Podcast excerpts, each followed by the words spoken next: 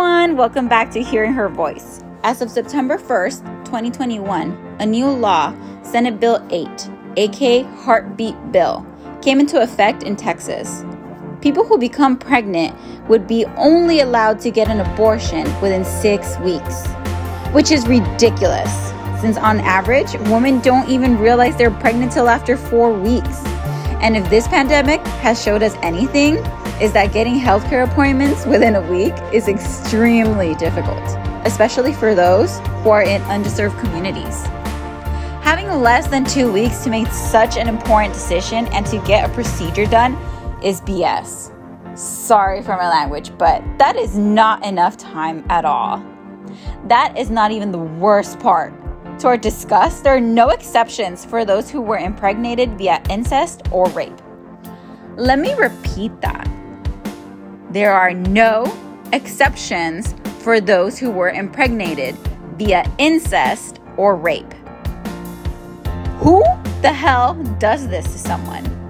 That is already traumatic enough, and they want this person to process her trauma and make a decision of getting an abortion or not in less than two weeks? How dare you!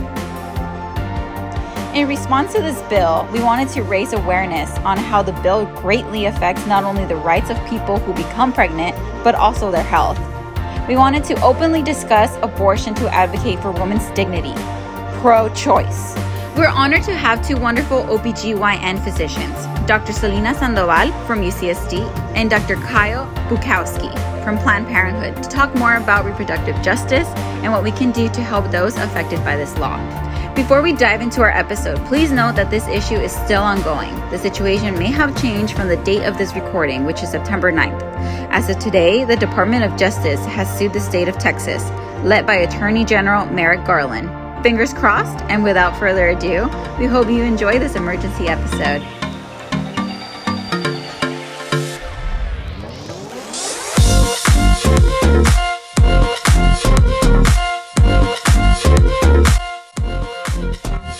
Think it would be helpful to give everybody some context about how abortion is regulated in the United States to really understand why this law is such a big issue. So, Roe v. Wade, 1973, is a Supreme Court decision that essentially said that abortion is legal up until viability uh, in the United States.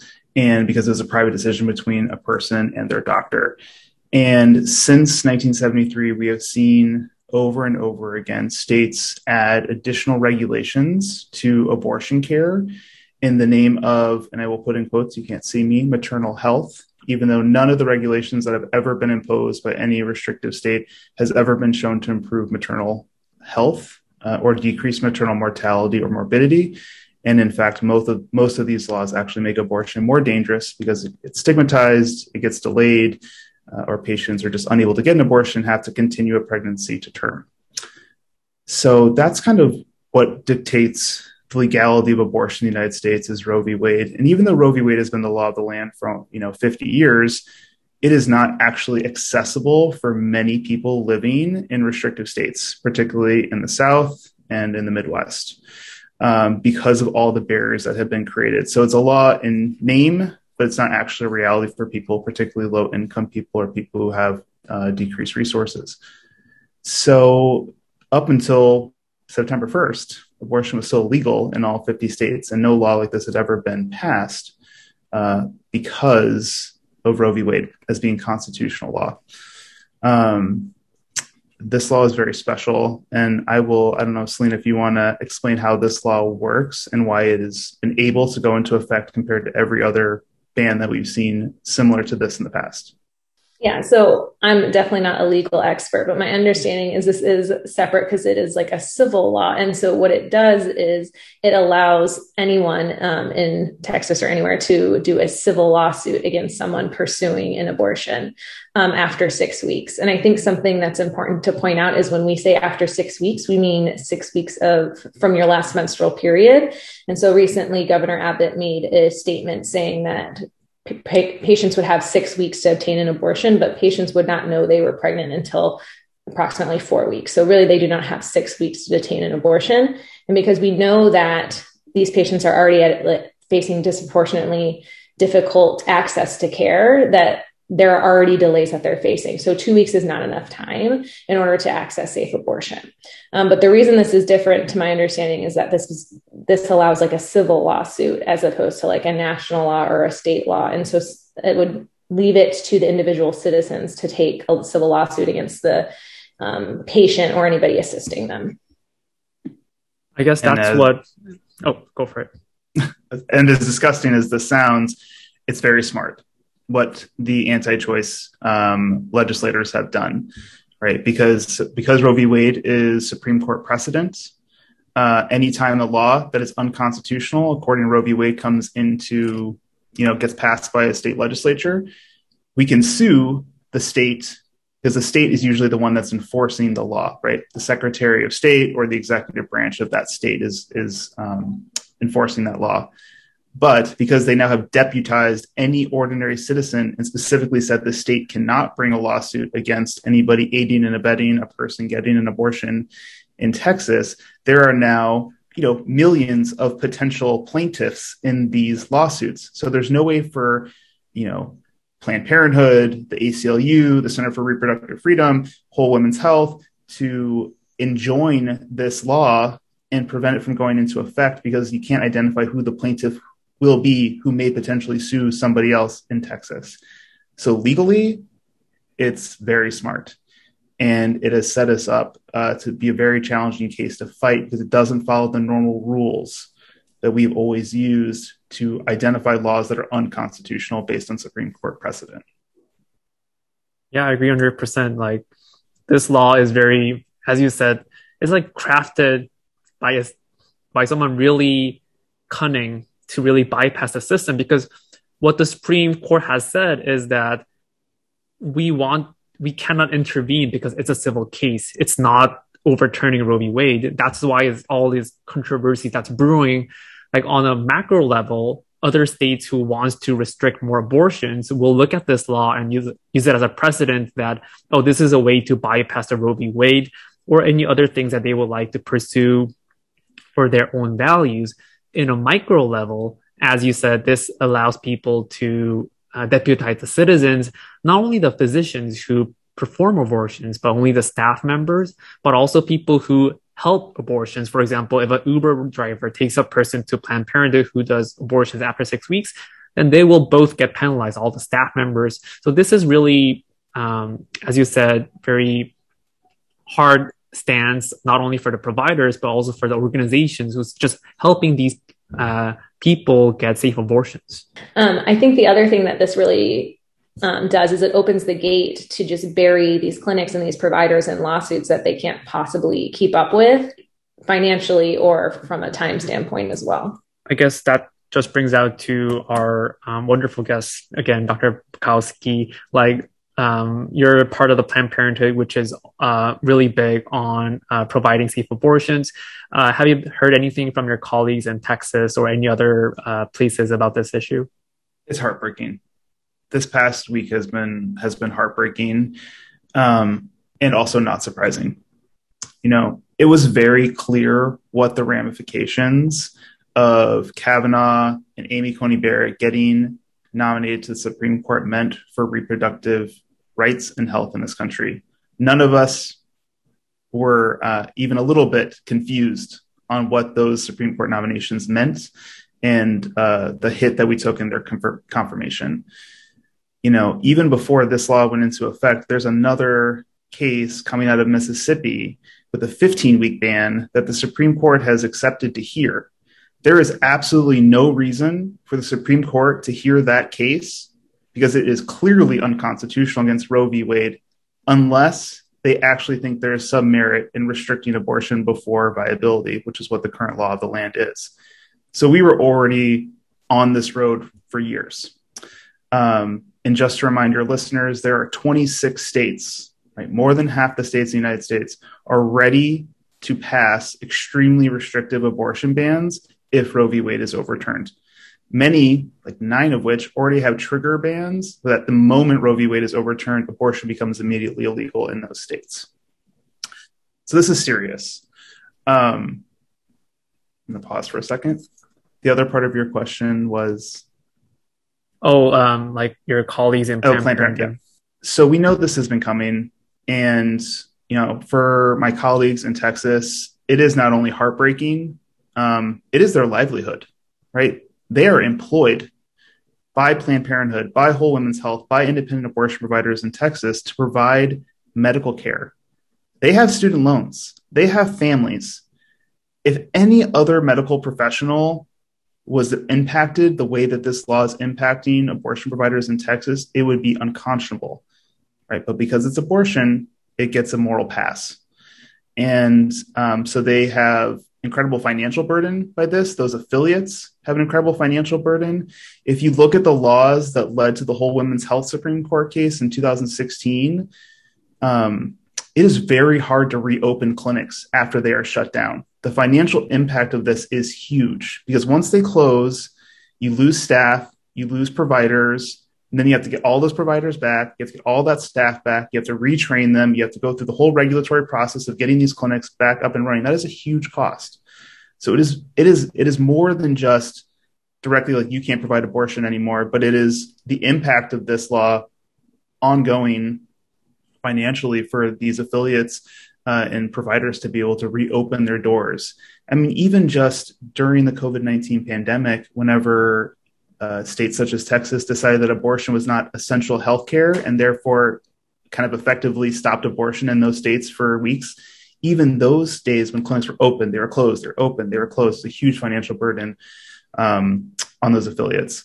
And so it's there's a lot of heartbreak right now and there's a lot of work to do. But just the fact that this law is able to go into effect is, you know, horrifying. Uh, and there will be long lasting impacts just from the week of it being in effect thus far.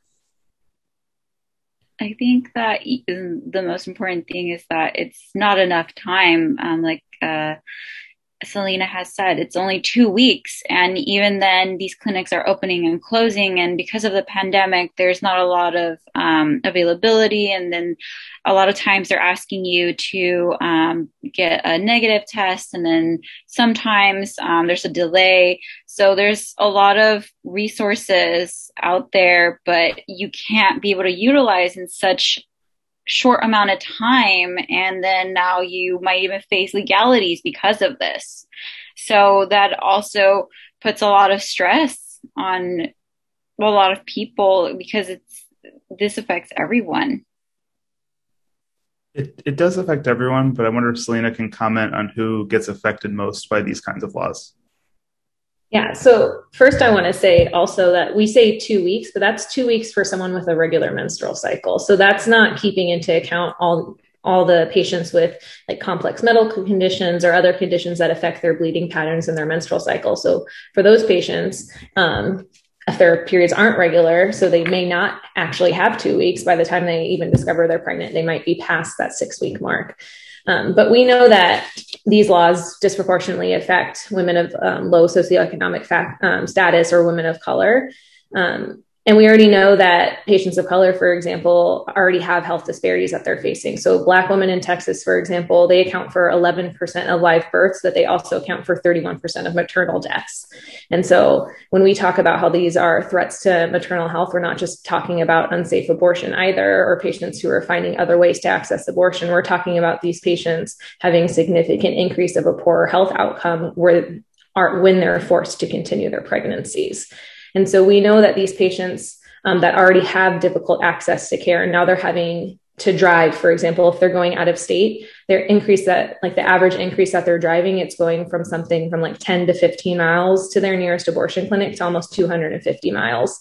And so we know that patients who you know already are having trouble accessing care they might have financial um, difficulties they have childcare they're paying for gas to travel they're having to take work off um, these are patients that are like dependent on their work. They might not have jobs that allow them to have sick pay um, or paid family leave or whatever they're going to utilize in order to take time off. They might not have um, a support system that gives them childcare. So how are they going to travel for a day and a half? and then go to get a procedure somewhere else, depending on how far along they are. That could also be a two day venture before they're able to return.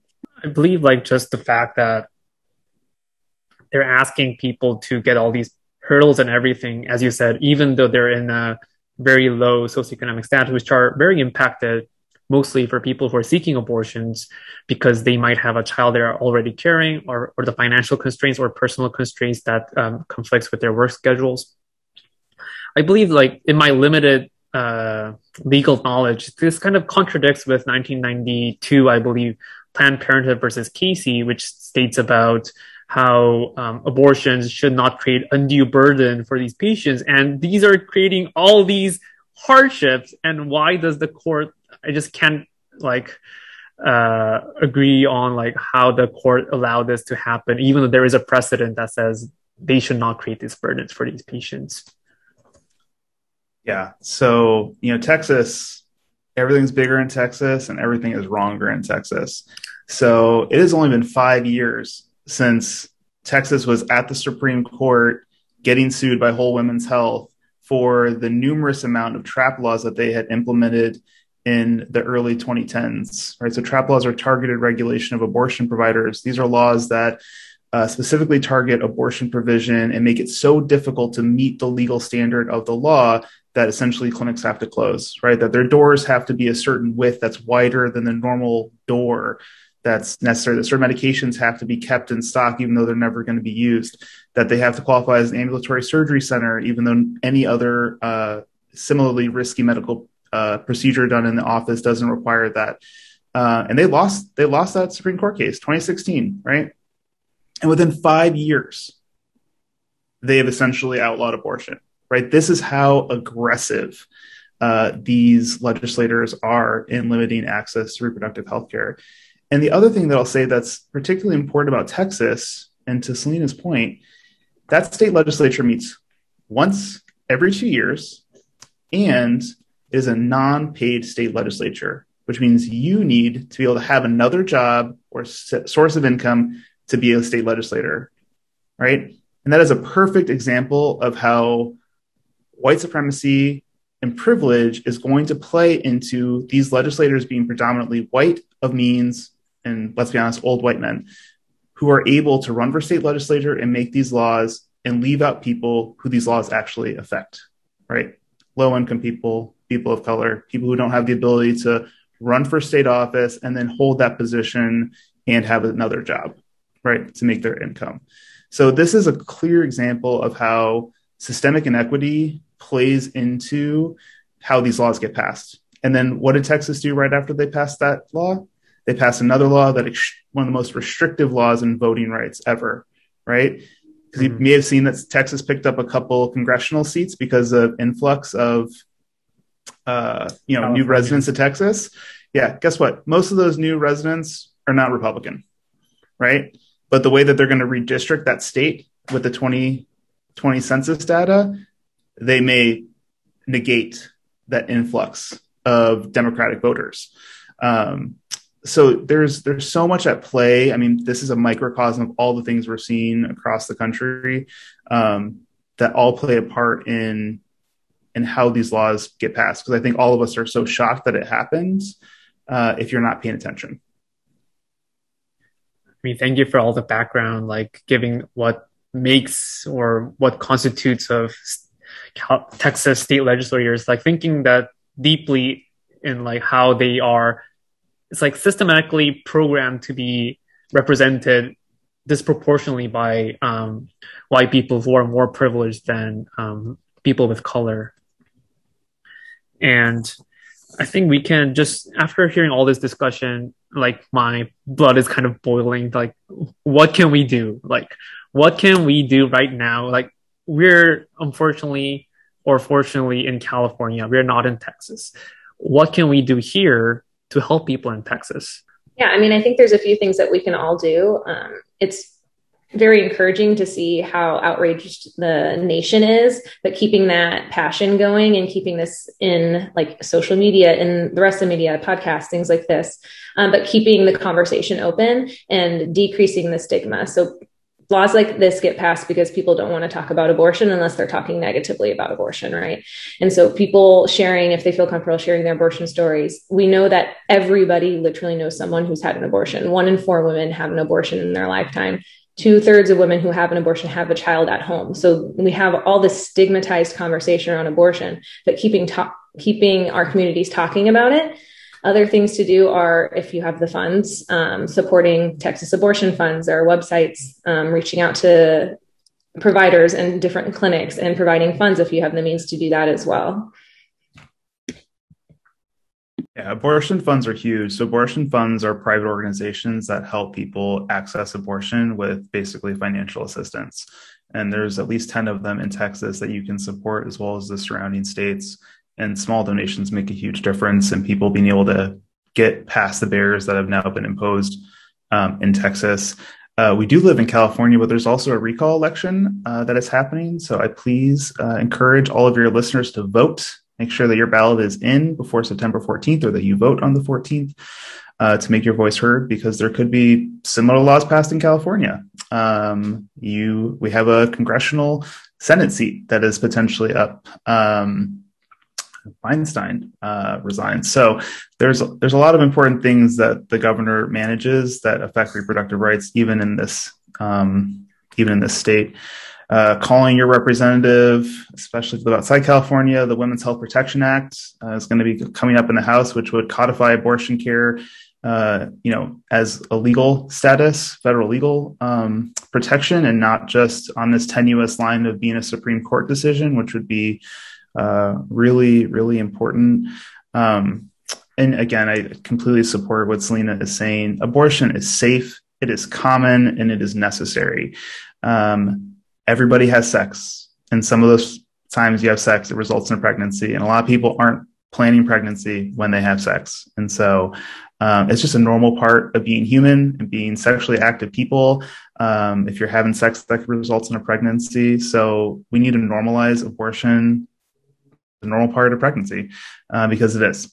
And so the more that you can talk about that and normalize that experience and know that I promise there is somebody, if not multiple people in your life who have had an abortion and they're alive to be your friend or family member because they had a safe legal abortion uh, is really, really important. I think it's very important to um, normalize it because, um, from my background, my whole family is um, unfortunately all for this new um, law because they say, oh, you know, it's it's in our religion. You know, um, Catholics are not supposed to believe in abortion. That's wrong. You know, um, they're all in support of it. But um, I don't think you know it's it's even right. What if the person got raped? You know, sometimes it's even hard to come out and say, Hey, this happened to me. Let me go in and get checked to see if I'm even pregnant. You know, there's a lot of like mental um, health going on there that people are even in shock and in shock i'm sorry. And um, normalizing it and even if you um, didn't get raped it's like everyone does it and it's it's something that happens. Nobody plans it of course. If not you know decisions wouldn't be made but um i mean i feel that it's about pro-choice it's not about that you're you sh- everyone should get an abortion. It's about everyone making the decision for themselves. Selena and i are both obgyns we we deliver babies. We love delivering babies. We love providing abortions. We love taking care of people who can get pregnant at whatever stage or plan that they have in their pregnancy. And we also know the horrific situations that can require um, a very hard decision between a patient and their family and no one can ever understand and walk in their shoes and know what they need to do to be the best parent or person that they want to be. And sure as hell not legislators right? To to legislate that. It should be a private decision between that person and their provider for all the reasons. I was raised in a very anti-choice home in the south uh, so I, I, totally understand Scarlett what it's like to have family members who uh, think that this law is you know good. And the other thing that I think is important to remember is we are not a minority, right? Over two thirds of Americans believe that abortion should be legal and accessible in the United States. Right. So even though we're seeing these laws passed, those legislators do not represent majority opinion. And we need to keep reminding people that and to not be afraid to be vocal because they're afraid that they're actually a minority when they say that abortion should be legal, safe, and accessible, because that's not true. They're actually a majority. And it's important that people understand that. I think um, there's also uh, this big issue where a lot of people are um, they don't know much about law and then they shy away from it because then they're like, oh, I, I, don't even understand. I just know that what I can and can't do. Um, so I think um, educating people is also um, another thing that we should be able to do. So thank you so much for that intro, um, so that we can be able to um, further educate and then be able to normalize everything, um, so that we can stand as one. And like you said, yeah, we're not a minority; we're a majority, and our voice needs to be heard over the ones who are making these poor decisions because obviously they've never been in those shoes and so I don't think um, they're even thinking about others except for themselves. Yeah, I agree 100%. Like all these things, just based on the fact that we are, um, we can represent an idea, and then that does not have to be um, something, as you said, as Dr. Bukowski said, you can start from here, like where you live, wherever our listeners are. It's just uh, you need to identify what's happening in your home ground because you can um, have more power in like changing or calling legislators to make your voices heard. And then that power will eventually transcend to people in texas or in the us in general to show what you care about. And as as we all say we are the majority so there's nothing to be afraid of saying like oh um, my i'm just the minority. It's like we represent that everybody and including the woman who's giving birth, um, including a person who's giving birth, is should be having that choice to whether they are going to have an abortion or not. That's like that's the basic thing of reproductive justice, like having the woman giving the choice to get an abortion uh, when they need it. And then just for mm-hmm. um, educational purposes, can you give us examples of when um, it is necessary to have an abortion, or at least what Texas says that it's okay to have an abortion if you have this diagnosis? Um, I can talk on this. So I did most of my medical training in the Midwest. Um, I did my medical school, my residency training out there. And so, um, similar to Texas, there are some state laws that we had to follow, um, specifically when it came to like threat to maternal health. Um, so if you ask any OBGYN, they would say that pregnancy in itself is a threat to maternal health. Like case in point, end of the discussion. However, when it comes to legislation, trying to prove that a pregnancy is a threat to maternal health is actually much more difficult than you would expect. So I've seen patients who, for example, were in kidney failure because of their pregnancy, and it took two weeks versus of consulting services and p- other people getting involved that weren't OBGYNs that weren't the patient, including ethics committees, um, trying to make sure we were staying within the state laws, getting hospital approval, things like that. And these patients become increasingly, increasingly sick and are like septic. Um, they're literally having end organ failure um, and then we can do their procedure finally and they turn around right away. So it sounds convenient and easy to say a threat to maternal health but that's a very hard line to prove medically depending on who's making that decision. And when legislators are making the decision like they don't have the medical education to understand that again pregnancy itself is the threat. And so that's where the line should be drawn. Um, so it's I think it's convenient when people say things like that, but they don't actually understand how complicated those cases get and how um, big of an impact those have on um, whoever's pregnant, their personal health, their family, their finances, things like that. And they're they're not rare. You know, every single OBGYN has seen one of these situations in their training, in their practice, where it is absolutely necessary that somebody should not be pregnant or else they will die um, at some point in their pregnancy. And if that's after, you know, viability, they get delivered at 24, 25, 26 weeks, right? Even though we know that that, um, you know, newborn is going to have a very hard road with prematurity. And if it happens to be before viability, they're going to get access to abortion because we know that this mom will die uh, if they're not taken care of. And so these are not rare things. Um, they are what we train for, what we train to take care of. Um, and so they're not unicorns. They're much more common than I think people realize. And the reason why people don't know that much about them is because it's a private decision between a patient and their doctor and their family to determine what's safest for them, uh, the way it should be. Uh, 300%. I mean, just thank you both like giving us all these uh, precious uh, special like OB-GYN opinions because that's what should be incorporated in making these laws because that's like who knows the maternal health and the newborn's health or their interests at best in mind. Um, I'm even curious. Did they, they mm-hmm. even ask an expert on the situation? You know, a no. panel. No, I they're that would require them to actually consider the people they're legislating as like full autonomous humans, which they do not. And I think the other thing that's important that, you know, was the reason we're here today is the options that patients are given and their health outcomes are completely determinant on where they live. So I think like in, a quick example is if um, a patient's water breaks before viability, the standard of care is to offer that patient an abortion. So in most places in California, they're at least transferred out or offered an abortion, you would hope. In other places in the United States, those patients are kept in the hospital and they are not offered an abortion until they're literally septic and actively dying. Wow. Wow. That's very heartbreaking and it kind of how is that okay? It's not. That's basically torturing someone, at least in my opinion. It's making somebody a human incubator that has no autonomy over their own body.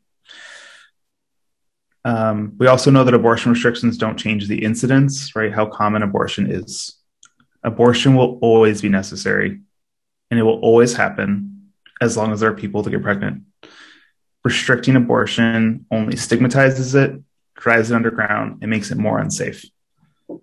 Yeah. If you look at maternal mortality rates pre Roe v. Wade versus after, there was a huge drop in maternal mortality when abortion became legal because it could be done in the open and there were standards and safety, and it was done um, in a completely humanistic manner. And we saw maternal mortality drop precipitously in the 1970s.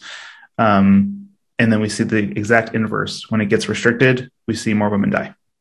I think the important part is that this was implemented to, you know, practice safe abortion because people were not doing it safely when um, when they don't have the access. Um, I know a lot of my friends um, who would come over here because in Mexico they wouldn't be able to. And, you know, thankfully they're alive right now and they're okay.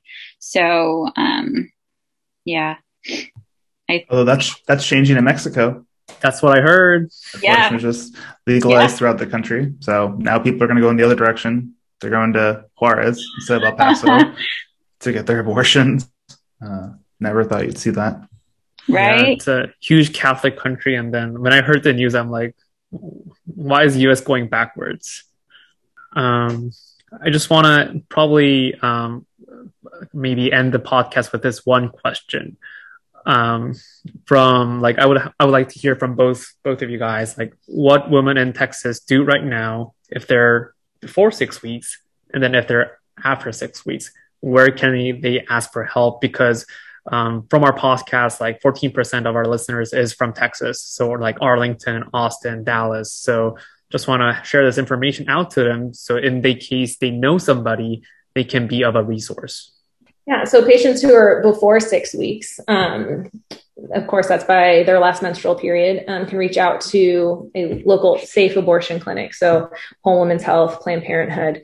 Um, I'm sure your listeners are aware of something called a crisis pregnancy center, which are kind of fake clinics that trap women, um, women or people who can get pregnant into coming into their clinic and trying to talk them out of that.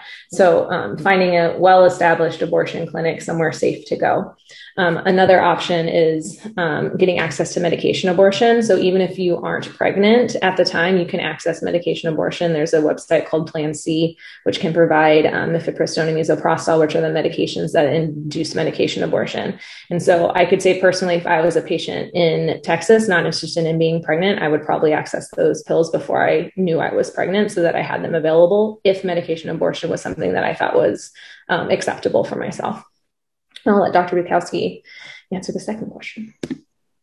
So, um, all of the providers in Texas are basically running like crisis hotlines now. So, all of our staff who were, you know, scheduling people for their appointments are now taking really heart wrenching calls and helping people navigate this. Um, also, abortionfinder.org is another organization where you can put in your address, the date of your last period, and your age to help find your nearest abortion provider and help you navigate uh, state laws and um, other restrictions that may be in place in terms of you know consents, waiting periods, parental notification, all these other really stupid laws that exist uh, to restrict abortion, um, and hold out some hope to uh, hope that we are able to get this law overturned um, in some way. Uh, and in the meantime, please vote for your next state uh, legislator, um, U.S. congressperson, senator. Please vote in your interest for uh, reproductive health. Um, and the pandemic brought lots of really terrible things. But one thing it did provide is a very special opportunity to study how safe medication abortion is, even without an ultrasound or even mailing medication and all of these things. And so this data is going to help fuel a lot of changes and increase access to medication abortion because it is safe. Um, even without an ultrasound in certain situations and being mailed to somebody's house and all the restrictions that have restricted the um, mifepristone, uh, which is the medication abortion medication, um, were completely unfounded, which we always knew, but now we have uh, really good data to support that we were never able to study before because of restrictions that existed through the FDA uh, prior. I want to thank both of you for having us and letting us talk about something that's very near and dear to our heart. Yeah, no, thank you for um, helping us um, put our voice out there and make sure this gets overturned and not silenced. And hopefully, you know, we can help people in Texas. Um, uh, and then don't forget about the march on October 2nd. Anything else, Jinho, you wanted to add? Um, I guess I just was hearing a podcast about this Texas bill, and then one of the guest speaker there was saying the only way this could be going to Supreme Court is if a, a mother gets an abortion after six weeks and gets sued and you can like bring this um, thing to court to ask for like your civil right has been violated. And this sad thing is that it has abortion has become a place where it's the most divisive subject in the united states. Like it's a place where everybody fights with like teeth and claw and everything. So there is this mother and the baby who's using as like a like a decoy or like a symbol while these two parties fight. So this is really sad to me because like it will take time for the patient, an emotional toll for the patient, and that's what the law means. Like there is, it's so hard to fight this, and then the only way we can do it right now is as like Scarlett has been saying, the October second is uh, specifically scheduled at that date because October 4th is, I believe, when the Supreme Court uh, resumes. So uh, hopefully something will change in the between, and then there will be something that creates a movement that we can probably create or help to make people understand that this is a really serious issue. And I just got this from Dr. Bukowski's previous interview. I'm not sure if you remember, but um, here's his quote. So it's about reproductive justice. So reproductive justice is giving women equal opportunity to live their lives and have the choice of self determination. So it's giving the woman who's sitting in front of you, in front of the OB-GYN physicians, the choice to do whatever best for themselves, which is also their patient. I mean, I just don't know how you can not respect human dignity in every human person sitting in front of you. Right. And um, I know that pregnancy is a weird place for a lot of people right? Because of the potential of what that pregnancy could be. But in the moment that it is not, you know, a delivered newborn baby, it is housed inside of a human sitting in front of you. And that person, above any other person, needs to be the one determining what happens to their body. Um, and it's, I get that it's complex. I grew up in a really, you know, hard place. Um, and that complexity is exactly why you cannot legislate and regulate it because it is complex, it is nuanced. And therefore, it should be a personal decision that is not regulated by some fool saying that he's going to get all the rapists off the street with his like magical thinking, right? The governor of Texas saying just stupid, stupid things mm-hmm. um, with bravado that completely, you know, dehumanizes people who are victims of sexual assault as a way to defend a law that again just completely negates the, the human dignity of people. So i appreciate the quote reproductive justice is a really important concept. And again i just hope we always can go back to what our human dignity is and how we would want to be treated if it was our body our family our partner because um, that's what matters. Dr sandoval would you like to add anything Thank you for being here. I know you're busy as a yeah. fellow. No, of course. I mean, I really also want to thank you guys um, for the work that you're doing. Um, it's really important, like we've been saying, to continue these conversations and to have them publicly. And so I want to thank both of you as well um, for you know your passion and being brave to talk about all this as well. Don't let Selena be modest. She's amazing. I had the pleasure of getting to train her uh, as a fellow, and um, she's going to do really, really amazing work and go back to the Midwest and get things going. I also encourage you to check out my podcast with some of my fellow OBGYNs, the O plus the O plus G advocates. I'm actually going to be after this at 5:30. We're recording an episode with um, Dr. Ghazaleh Moayedi, who's one of the Texas abortion providers uh, who works for Planned Parenthood. But we do a lot of basically, you know, reproductive health advocacy, but how to be how to be an advocate for reproductive health. So check it out. I think you guys would like it appreciate you guys taking the time to be with us today. I hope you guys have a good one. And then, yeah, I think that's it for us. Thank you, guys. Thank you. Thank you very much. Hearing Her Voice is brought to you by Women's March San Diego at UCSD. The podcast is written and produced by Scarlett Lopez and Jin Ho Jung. Our design director is Melissa Wang. Our creative director is Surin Sunsa, and our technical director is Catherine Cordova. To learn more about Women's March San Diego at UCSD, please visit our website on Linktree.